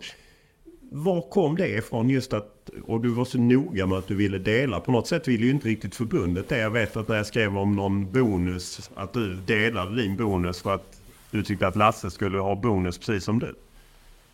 Ja, idén kommer ju från skolans värld och det är ju något... Prata om Skåne och Landskrona tidigare. Det är något man har testat av nu och köra ett dubbelt lärarskap med ett dubbelkommando i klassrummet. Och det är ju mer att hinna med. Man kan avlasta varandra. Vi tog ju olika delar i träningen och så vidare. När man satt och diskuterade. Det var alltid Paul och fysiologen och Lennart Ljung, målvaktstränaren med också. Det var så spännande hela tiden och... Jag tror det är att se bekräfta har vi pratat om. Är du ensam? Det är jättesvårt att hinna med. Det är en tuff arbetsbeskrivning man har som tränare. Det var väl sådana tankar. Och jag hade jobbat i lärarlag. Jakobsbergsskolan ute i Järfälla. Vi var sjuidrottslärare, jobbade ofta i lärarlag. På lektionerna jobbade över klassen. Lasse kom uppifrån Bollnäs som idrottslärare också. Bar på lite sådana här tankar. Och det vi kände väl att... Det fungerar. Man måste ställa sig frågan varför gör vi det här och vad är det för faktorer för att vi ska lyckas med. Jag tror sån här att det ska vara prestigelöst, att vi är ärliga och så vidare. Sen finns det alltid risker, det kan lämna mellan stolarna och så vidare. Men jag kände att vi hade sådana härliga fotbollsdiskussioner. Går jag tillbaks lite, visst har jag, även om man har haft, vi kallar en assisterande tränare, så visst har det funnits de här diskussionerna. Jag tror att det blev ett helt annat djup när vi satt och diskuterade. Så det är väl en bakgrund till det. Att vi fick idén från skolan så att säga. Lasse har ju sen fortsatt att excellera på planen får man ju säga, för inte minst Island. Hur kände du när Island gick så starkt under Lasse? Då blev man så jäkla glad. Nej, men en del så tycker jag är så fascinerande att lyckas med Island. Men sen säger jag, alltså, han är ju också överförsynt. Han säger, ja, men du ska veta vilken mental styrka de har där. Och sen, du vet som följer, de har haft ett par bra U21-kullar som nu har börjat blomma ut ordentligt. Och vi vet att det finns kanske en liten touch av underskattning ibland. Men man känner ju där, vad är det 350 000 som bor ungefär på Island. Men alltså det har varit en otroligt håga på träningar, en härlig anda. Jag känner ju glädje för att man har en sån här relation. Och jag tror ju på de idéer som vi har haft när vi har format träningar, vilka metoder vi har jobbat med och så vidare. Då känner man att det fungerar där uppe också. Så jag tycker det är så roligt eftersom. Jag är så tacksam att jag lärde känna Lasse Lagerbäck när jag var klubbtränare och han jobbade på fotbollsförbundet. Och det tackade elitpojkläget, annars kanske jag aldrig hade sprungit på varandra. Och det är ju det som jag tycker är de fina belöningarna som man känner till kollegorna när de lyckas. Och det känner jag med Jörgen, eller jag känner med Håkan nu. Det tycker jag det. För jag känner Håkan, vi lärde känna varandra på steg 4-kurs. Och jag tyckte, vilket djup, vilken spännande fotbollstränare. Och då känner man att det blommar och då känner man att det är lite av de fotbollstankarna en annan bär på. Det kanske inte är så illa. Finns det ett mått av revansch när man känner att liksom Lagerbäck lyckas och det på något sätt den idén ni stod för och så, att man känner, ja, fan, alla som kritiserar oss så tyckte vi var tråkiga eller? Jag vet inte, jag har sett det. Jag har varit vardag som skådare också, någon kritiserat och det, för när man är inne i det, visst kan man ta illa bit som vi sa tidigare, men för mig är belöningen det är att när man lyckas så att det har fungerat bra och det tycker jag är. Håkan Ericson som tränade vårt bandylandslag, han sa det när de hade lagt den ryska björnen på rygg första gången när de blev världsmästare där. Med Håkan då så sa han att, och jag tackar för att ha fått vara tillsammans med en sådant härligt gäng av spelare och ledare. Han är hyllad i service-teamet och så vidare. Otroligt fina ord av skriften hemma och det är vad man känner, tycker jag, i första hand. Det vore för illa om man skulle gå och tänka att det handlar om revansch och så vidare.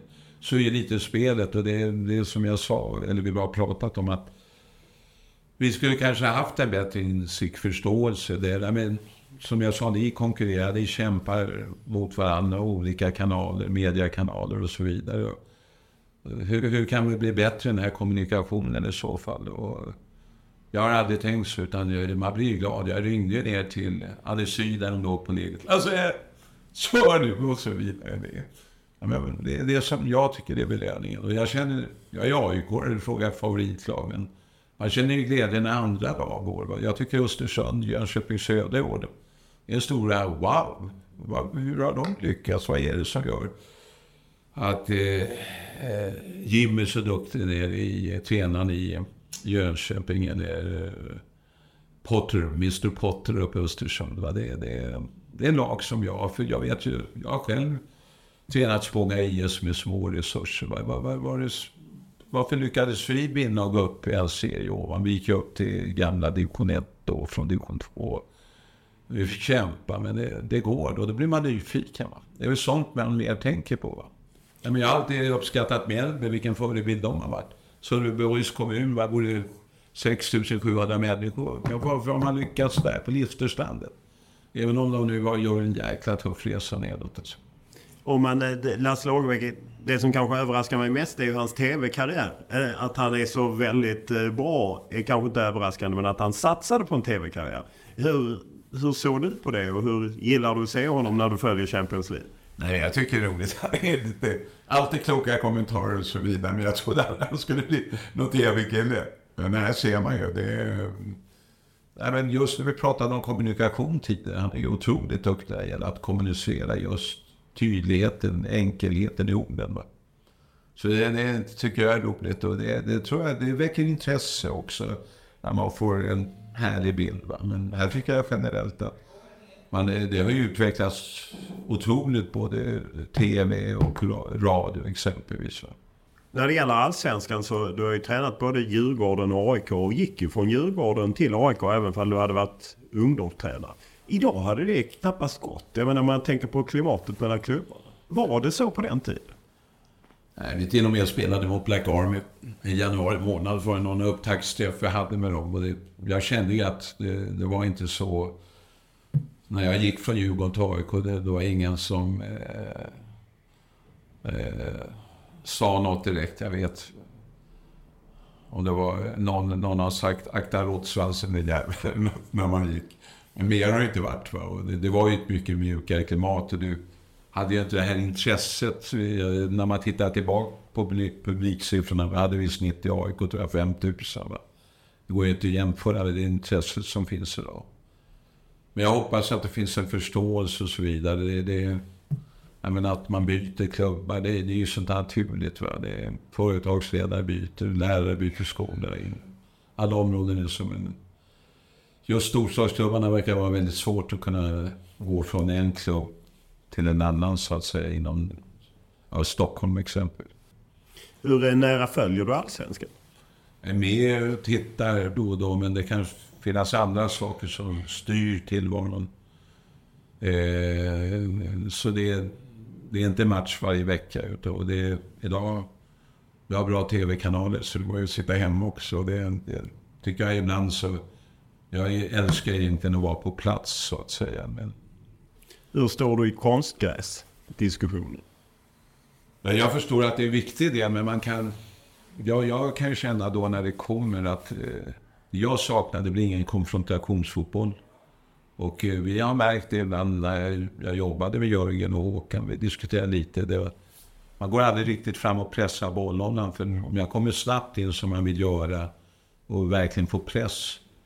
Och när jag är på väg upp, då bara vinklar de, gör något fint och bara lägger ut bollen.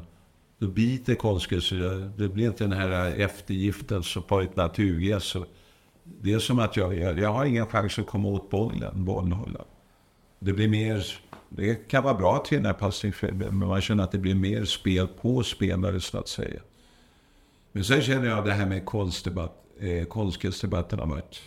Blir det bättre som fotbollsnation om vi tränar på konstgräs så det är minus 10 grader ute. Vi har idag, jag tror det är 6 fullstora hallar i Sverige inomhushallar. Tittar man hur många hallar man har i Finland, Norge. Det tror jag är en viktig faktor. Och sen kan man diskutera, ska vi det här kombinationsgräset? Alltså hybridgräset. Precis som man pratar om, som man har haft uppe i Trondheim. Och på parken i Köpenhamn. Och det märker man när man kommer. Och det är ju väldigt tydligt när det kommer till England. Man undrar ju, förr då var det ju träskmatcher, men det är det inte idag. Så det här är... Jag är lite vilsen i den här debatten skulle jag vilja säga. Men det här är en av förklaringarna troligtvis att vår ungdomsfotboll har tagits det. Mm. Men sen på somrarna så känner man när man går på konstgräs. Jag har fotbollsskor på sommaren om man går. Hur varmt det blir. Jag tänker lagen som tränar. Det säger spelarna också. Va? Så finns det sådana här telare. Sen tror jag när man började med den här debatten där såg ju kommunen att man skulle tjäna massa pengar. Va? Men det är ju underhållskostnader på även konstgräsplaner, va? Så det menar, kan vi åka till Mars som några nu drömmer om då? Kanske man kan få ett konstgräs som är väldigt, väldigt likt naturgräs. Men jag tycker du att den i allsvenskan ska vara naturgräs? Jag tillhör nog de som tycker det. Vad är det David N pratar om? Att man skulle ha en liga för naturgräs och en för konstgräset, va? Och sen skulle man ha något slutspel istället från den respektive gruppen. Det är ju skillnad, det tror jag. Det tror jag att man ska våga säga också. Va? Men för alla fotbollsspelare är det viktigt att kunna träna, men det ska vara också klimatmässigt. Det är inte roligt att gå ut på en plan Jag vet inte hur många Karlskrivsplaner som har någon form av uppvärmning här i Stockholm exempelvis, eller när vi kommer ut i landet. Och det är ju också en idé att det skulle kunna bli en orienterad fotboll. När det gäller AIK som du har en speciell relation till, du ledde ju klubben till SM-guld 92. Hur stort var det för dig som ur AIK? Ja, det var helt otroligt. Det var kanske mest för mina föräldrar som var otroligt inbitna AIK. Det var genom min far. En dag så kommer jag ihåg när man satt på västra läktaren, och det var ju gigantiskt med folk på Råsunda när man var liten grabb, hur han lyfte en över vändkorsen och så vidare. Han går ju bort några månader efter. Vi har blivit svenska mästare. Jag tror det var det som höll honom i liv, att vi var med i kampen ända in. Avgjordes först nere när vi spelade mot Malmö, då på Malmö stadion. Och det var jättestort. Det är otroligt stolt och glad över. Vad känner du inför AIK idag? Tror du att de har decemberguld inom rekord?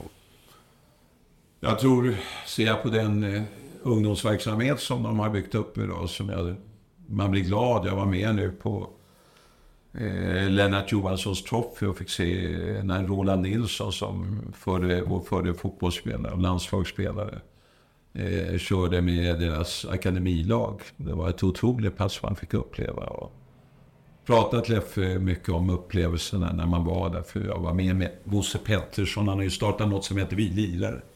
Vi hade en föreläsning där och vi sa det, vilka fotbollsspelare. Så jag vet ju att man har ju de här härliga gängen, i Malmö, det har ju många unga spelare de plockar fram hela tiden. Helsingborg har alltid varit ett föredöme, va? Göteborg börjar få fart på det. Alla klubbar verkar ha väldigt bra fotbollskullar på gång. Så.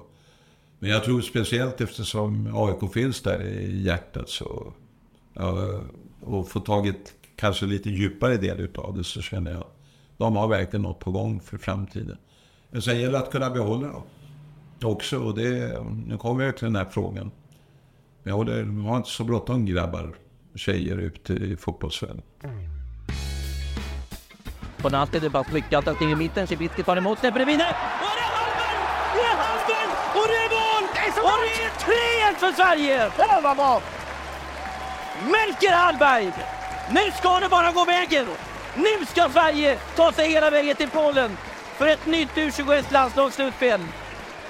Både före och efter sin tid som förbundskapten för A-landslaget jobbade Tommy Söderberg med U21-landslag. Och just ungdomsfotboll engagerar honom fortfarande.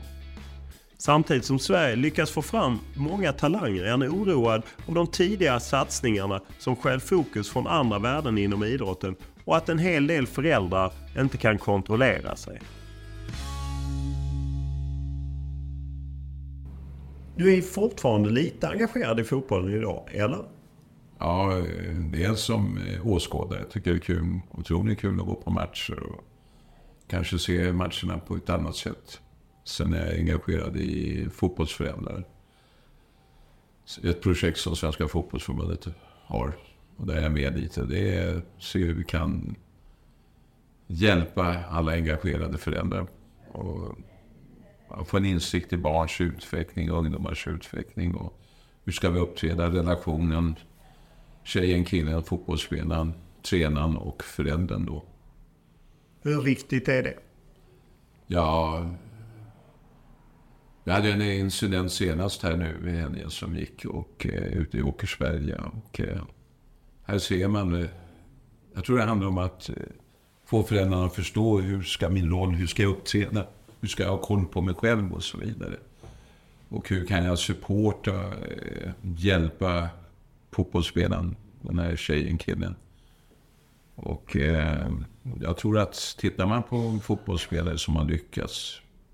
Det finns en kille som heter Rolf Karlsson som har gjort en studie och tittar på vilka nådde den blågula adressen. Och där är ju idrottsförändringen en väldigt viktig del i det, men de har aldrig ställt några krav. De har funnits med, de har supportat. Och de har kunnat prata om andra saker. Det är inte bara själva idrottsprestationen. Så ja, det är för mig en väldigt viktig del.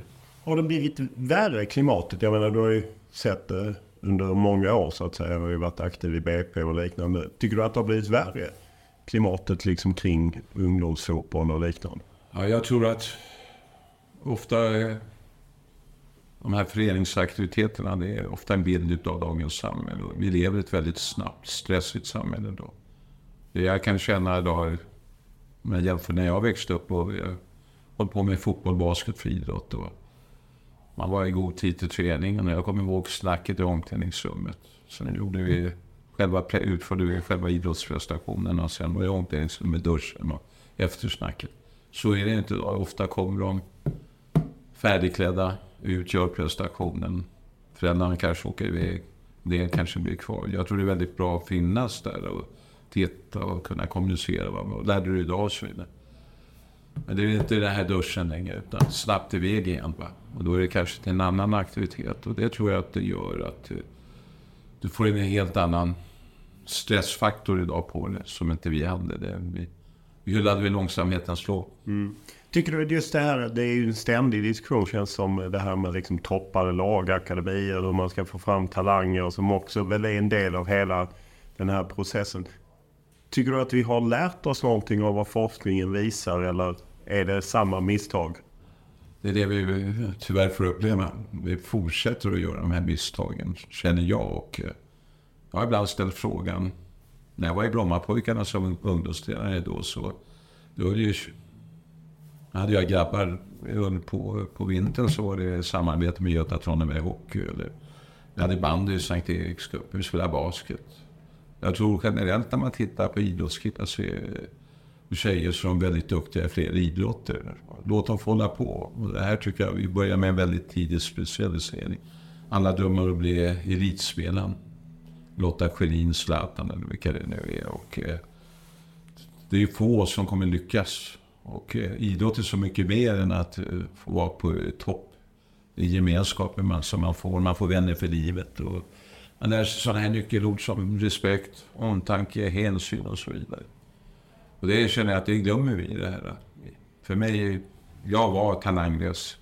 Jag blev fotbollstränare istället. Men alla de här fina värdena, upplevelserna har jag med mig i livet. Och mitt umgänge har jag fortfarande. Jag har fått många vänner tack vare idrotten och så vidare. Jag upplever, det människor har inte den här gemenskapen i vårt samhälle. Många lever i ett utanförskap, det är tufft. Idrotten, det finns andra värden så att säga. Varför tror du att vi begår de här misstagen? Är det liksom någon slags drömjakt på att man ska få fram den här talangen? Eller? Ja, det är väl någon sån här... Jag som förälder kanske är dömd att bli den här duktiga idrottstjejen, killen. Och det är väl det, någon form av ett självförverkligande som man genom sina barn. Och jag kan inte ge något annat svar. Men jag hoppas att vi lyfter de andra värdena som idrott handlar mycket om. Samtidigt kommer ju mycket från klubbarna också som ju driver på det här och man delar upp lagen och man toppar och så. Jag såg bara på min egen son varje höst när det liksom skulle delas om i lagen och att killarna blev liksom oroliga att ja, men jag blir inte uppflyttad i akademinlaget hit så flyttar jag dit. Och, ja, det kändes inte som den bästa grundvalen för att bli bra i fotboll.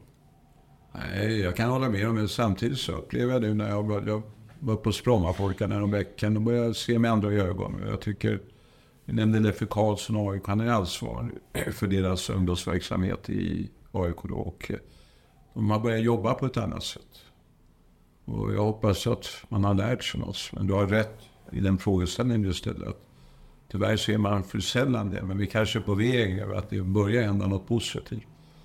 För det säger ofta forskarna, varför lär vi oss inte något? Ett annat tecken man kan se just det här att hur vi driver dem hårt idag, det är att det finns en barnortoped, Claes Hösberg, som har jobbat mycket med de här frågorna. Man ser hur vilka skador tidigare blir överans, belastningsskador och så vidare vi får. Va? Jag tror det handlar även om en psykisk mental belastning också som kan vara väldigt jobbigt för de här barnen och ungdomarna. Hur mycket kontakt har du annars med fotbollen? Jag menar, du har ju en lång karriär, slutade ju som U21-kapten i 12-13 eller som assisterande förbundskapten. Hur mycket kontakt har de med liksom gamla tränare och spelare? Ja, jag har en telefonkontakt och vi träffas. Ska man säga att några blir ju en djupare relation så vi har en väldigt stark relation med. Jörgen Lennartsson. Jag fick en jättebra relation med Håkan Ericson som överkött. Och så märker man när det är igång och de är i forsen och jag kanske är lite ur sidan. Man hinner inte alltid. Jag vet själv när man var tränare att man vill ju fokusera på den kommande matchen, träningen och så vidare. Man vill inte ha massa onödiga samtal eller möten. Även, men jag tror för mig är det fortfarande positivt att ha den här kontakten och se vad som händer i fotbollen. Få vara med. Bara nu när jag besökte Bromma på veckorna, träffade deras nya kanslichef Henrik. Det var härligt så. Jag hoppas att du får vara med så att säga. Du är även involverad i något projekt på Visingsö? Ja, jag är engagerad. Jag spelade en U-köttlandskamp för 4-5 år sedan, en träningsmatch mot Rumänien. Det var en önskan från Stigbyskolan, skolan med ungdomsvårdsskola på Visingsö. Och sen var det ett samarbete med Smålands fotbollsförbund och Jönköpings söder. Och frågan om vi kunde komma ut och dels träna på Bragvannen, men sen så kom man ner till Stigbyskolan och köra någon fotbollsverksamhet med grabbarna där. Och vi spelade fotbollstennis, det var 2 killar från skolan och 2 från U-köttland. Så vi hade 10 lag som vi spelade fotbollstennis med och så låter vi middag med dem. Och jag har blivit kvar där, det hjälper till lite. Vi har en sommarkamp, ett sommarläger, då har vi elever. Det här är ju gamla som har gått snett för början av livet. Och, men när vi lever där med oss så ser man vilka härliga killar. Och fotbollen är en väldigt viktig del. Idrottsläraren Kim har elever som har valt det programmet. De har ju tappat studierna tidigare i livet så att säga. Och då har vi med dem som instruktörer. Och de är otroligt uppskattade utav fotbollsskoledeltagarna. Så där känner jag var nere nu här 2 dagar och fick uppleva en otroligt fin fotbollsmatch i lilla sporthandeln där nere när de spelade inomhusfotboll. Det finns många duktiga grabbar. Det här kan ju vara en väg att komma tillbaks i samhället. Det är grabbar som har stor, en väldigt bred drogproblematik och så blir kriminalitet kopplat till det. Men jag känner just här kan idrotten och i det här fallet och fotbollen göra otroligt mycket. Man har även samarbete med polisen där nere, så polisen kommer ut och spelar fotboll och personalen är väldigt intresserad av idrott överhuvudtaget, tar med grabbarna upp till fjällen och så vidare. Och man brukar säga att en behandlingstid där är ungefär 1 till 2 år. Man blir åldern ner på de här killarna, de har övergått de här kriminella handlingen innan 15 år, men det är så att de är mellan 16-20 kan vi säga som är där. Och när man är där så tänker man, och det sa våra ursättkillar, de är precis som vi. Jag trodde att det skulle vara tuffa kriminella grabbar, men det var det inte alls. Så här kan vi, jag tror, det handlar om att ge det här ett ansikte, att vi alla kan hjälpa till på något sätt. Det känns lite typiskt för dig. Känner jag att du gärna tar med ursättlandslaget på en sån sak. Hur kommer det sig att du har den dragningen, att du vill göra den typen av insats? Jag tror det är väl något så här att senare, jag tillhör de här som var en liten tokig fotbollsstjärna en gång i tiden. Och det var, jag pratade bara boll och löpvägar, men sen kom jag på att det var ju människor man arbetade med. Och Tommy Salin skrev att jag ser mina ishockeyspelare i första hand som människor, i andra hand som ishockeyspelare. Jag tror att hela jag måste må bra. Och det tror jag innan, precis som att vara inne i elevskolan. Hur, som lärare, hur känner jag? Del känner jag, killarna känner jag i en klass. När jag jobbade som idrottslärare, jag kunde konstatera att jag hade inte bekräftat sig alla. Jag hade uppåt 28-30 elever på lektionerna. Och när jag satt och gjorde närvarouppgifterna så skrev jag lite vilka jag hade inte pratat med och så vidare. Där tror jag är väldigt viktigt att få den här relationen, kontakten som fotbollstränare. Jag jobbar på ett företag och så vidare. Är det viktigt att ge det till spelarna också? Att man tar med spelarna dit? Jag tror att fotbollsspelare idag, man hamnar i en fotbollssektor. Det här är livet. Men de lever ju där och umgås de. Det är fotboll dygnet runt. Och då tror jag att få upptäcka andra delar av livet. Och det var ju något vi gjorde, Jörgen och jag, när vi började med U21-landslaget här efter, vad var det, 2005 då, att göra andra aktiviteter, att få dem upptäcka. Vi tog med dem upp till Maraboufabriken Crafts ute i Upplands Väsby och fick se. Det här innebär att jag arbetar på ett löpande band exempel. femskift och så vidare. Man har ju inte den insikten eller inblicken, så att säga. Det jag hade tur som ung grabb att komma ut och få arbeta på sommarloven. Det var ju hur enkelt som helst att kunna få ett sommarferiearbete, men tyvärr dagens ungdomar, det är ju jättesvårt. Såg jag när jag jobbade i Jakobsbergsskolan då. Det här tror jag är en väldigt viktig del i själva uppväxten, att få den här relationen också, vuxen, yngre så att säga. Och det är väl något som Anders Karlberg pratar väldigt mycket på Fryshuset, att han är lite oroad, nu är han borta tyvärr, men den här utvecklingen och att det finns inte den här relationen. Och här är skolan viktig, här är föreningslivet, det du och jag älskar då, fotbollen, otroligt viktigt. Här kan vi hjälpa honom. Har man ibland för stor tilltro ändå till idrotten och fotbollen? Jag tänker på liksom när vi hade den här flyktingkrisen, väldigt många nya människor kom till Sverige, så på något sätt trodde man inom idrotten och trodde på idrotten att idrotten ska sluka upp dem och hjälpa dem in i samhället, eftersom det är en enklare väg om man spelar boll. Så har man ibland för stor tilltro, eller finns den kraften? Jag tycker det väcker en väldigt intressant fråga, och tänkte på idrotten har jag fått nu extra av regering, 50 miljoner tror jag kom. Och då sa Björn Eriksson, RF, Riksidrottsförbundets ordförande, då sa han att gör lite våra idrottsledare till kommunala tjänstemän, att det blir massa papperadministration. För när jag är ute så ser jag här finns det en otrolig kraft och mottagare i föreningslivet. Alla idrotter ställer upp nu. Fotbollen kanske har varit den starkaste faktorn, beroende på att fotboll är globalt, det är den stora sporten så att säga, det är enkelt att lära sig. Men då känner jag nu, säger det ledaren, att jag har pratat om tid ofta när jag är ute, att vara ungdomsledare, du har ett arbete, du har studier, så ska vi till träningen, så vill du kanske ha en annan aktivitet. Vi kan ha familj, egna barn, fotbollsföräldern är ju ofta strax över 30-årsåldern. Och då säger de att orka. Och då tror jag att det du nämner, har vi för stor tilltro. Ja, vi måste se till att de här, våra duktiga ungdomsledare, att vi hjälper dem också. För de kommer inte klara det här själva. Det är kanske värt någon otrolig kraft. Men det kan också bli en börda för de andra som säger att de orkar inte. Så jag är lite oroad för det här. Det är fler som har sagt till mig att jag är ju rädd att jag inte kommer att orka. Och då fallerar hela det här. För vi bygger ju vår idrott än idag på det ideella ledarskap. Det är en fritidssysselsättning. Så är det inte när man kommer ut i Europa och hittar på ungdomsklubbar när de tränar. Tränarna har ju som ett yrke att vara ungdomstränare. Även om jag har fått våra tips i tränare och så vidare. Men flertalet av våra ungdomstränare, barn och ungdomstränare, det är ju idealister. Så jag tycker det är en mycket bra fråga i veckan.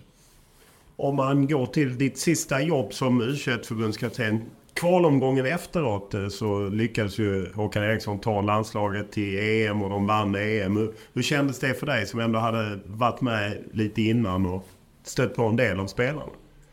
Jag var överlycklig. Jag tycker det är ju det som är belöningen när man ser att man har en idé. Och Håkan, Andreas då, de är otroligt duktiga ledare. Och hela Håkan berömmer ju ofta teamet runt laget också, medicinska teamet hemma, hela gänget. Och vi kände ju att det var något på gång, och det kände Jörgen och jag innan så att säga. Men just glädjen, och jag tycker Håkan är en jättebra fotbollspedagog. Duktig ute på planen, väldigt god analytiker och kan verkligen förmedla det på ett bra sätt. Så jag har ju känt att det har varit något på gång, för jag har haft kontakt när de har varit iväg på kvalmatch och slutspel. De ringer alltid till Hempa och kollar läget. Och så får man en direktrapport sen efter matchen av Hempa. Så det... Vem är Hempa? Ja, gör bra. Nu, man glömmer bort det ibland. Det är alltså Lars-Erik Hemring som är sekreterare på U21-landslaget som jobbar på fotbollsförbundet. Så han ger dig en direktrapport efteråt också? Ja, det är bara att slå en signal, han hör av sig och så vidare. Vi brukar prata rätt. Hur kände du när de nu tog sig till EM ännu en gång? Ja, för mig är det en otrolig prestation. Vi ser ju hur svårt det har varit tidigare, men jag tror också det här är kopplat till att vi har en väldigt bra Då har ju Håkan uttryckt också en bra verksamhet ute i våra klubbar. Och, sen är väl det enda som man kan oroa sig bland hur bråttom ska jag väg och lämna våra svenska klubbar. För jag tycker vi har en väldigt bra fotbollsverksamhet när det gäller våra ungdomar. Och ibland är jag kanske också skulle bli triggad om jag var en duktig fotbollsspelare att söka mig ut i Europa då, om jag får det erbjuda. Jag tror stanna kvar och det, jag brukar ha Fredrik Ungberg som en vår spelare som var i Halmstad. Han ville klara av gymnasiet. Han ville känna att han blev en etablerad spelare i allsvenskan. Sen så hamnade han i Arsenal då. Jag tror det har inte så bråttom, det är vad jag känner.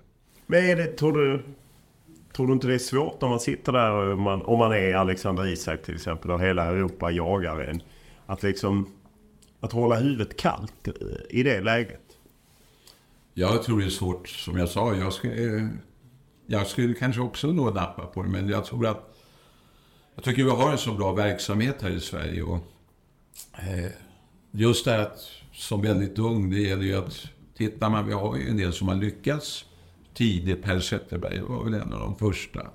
Tittar vi på blöderna Farnerud exempelvis, Sebastian Larsson. Bröderna Olsson, Martin och Marcus har jag också. Precis, bröder också, spännande killar. Men det är ju många som har återvänt hem också. Och jag tror det handlar så otroligt mycket om att känna att jag är en viktig del i den här laget, föreningen. Att jag inte blir den här bänknötan som hamnar utanför. Att få kontinuitet i träning och matcher. Och då tror jag att jag alltid grundar på att tänka om de här unga killarna har en mentor. Några av våra tidigare landslagsspelare som skulle kunna berätta. Varför har jag lyckats? Jag träffar Kenneth Andersson nu här lite och Anders Limpar. Vilka fina förebilder. Tycker du förbundet skulle utnyttja det mer eller klubbar skulle utnyttja det mer? Det tycker jag att vi skulle verka. Jag tror att det är väl en dröm. Vi har pratat mycket om det. Vi hade ju Stefan Schwarz med på U21-landslaget ett år och jag tror spelarna kände att det var skönt att få sitta och prata med Stefan, få goda råd. Vi klarade ju resan först ner till Tyskland, han återvände till Malmö och så vidare. Och här tror jag att fotbollsförbundet skulle satsa på att fånga upp de här killarna, tjejerna, våra pojk- och flicklandslag. Vad är de, upplever du, är den vanligaste oron eller frågan man har när man är ung talang och liksom på väg upp? Nej, men det kommer min talang räcka till om jag flyttar ut. Man är ju frågan, man vet ju inte hur är konkurrenssituationen när man kommer ut och så vidare. Vad är det för miljö jag kommer hamna i? Och det är väl sån här en fråga, va? Räcker jag till? Men då Mården, tackar så mycket för att du tog dig tid. Ja, det var roligt och kul att få sitta och prata så här. Spela filmen tillbaks, så jag tackar för att jag fick den här möjligheten att vara med också. Vi får tacka Radiosporten för att vi fick ta del av deras arkivmaterial från EM 2004 och som gjorde podden med Tommy Söderberg lite bättre. Men framförallt handlade det om Tommy Söderberg som efter ett långt och träget uppvaktande till slut tog sig tid att sätta sig ner. Och när han väl gjorde det så bjöd han till. Han hämtade mig på stationen i Alvik dit jag tagit tunnelbanan och tog mig sen till en väns café. Och där vi fick låna ett konferensrum och han bjöd dessutom på kaffet. Ja, det är andra tider helt enkelt när man träffar Tommy Söderberg. Som vanligt är podden producerad av Olle Junell Lindberg och tanken är att vi ska rulla på framöver utan avbrott. Och vill ni ha några synpunkter framförda eller komma med idéer, tankar eller gästförslag så är det bara att mejla mig olof.lund@tv4.se eller skriva till mig på Twitter oloflund1ord eller Instagram oloflund1ord. Tack för den här veckan.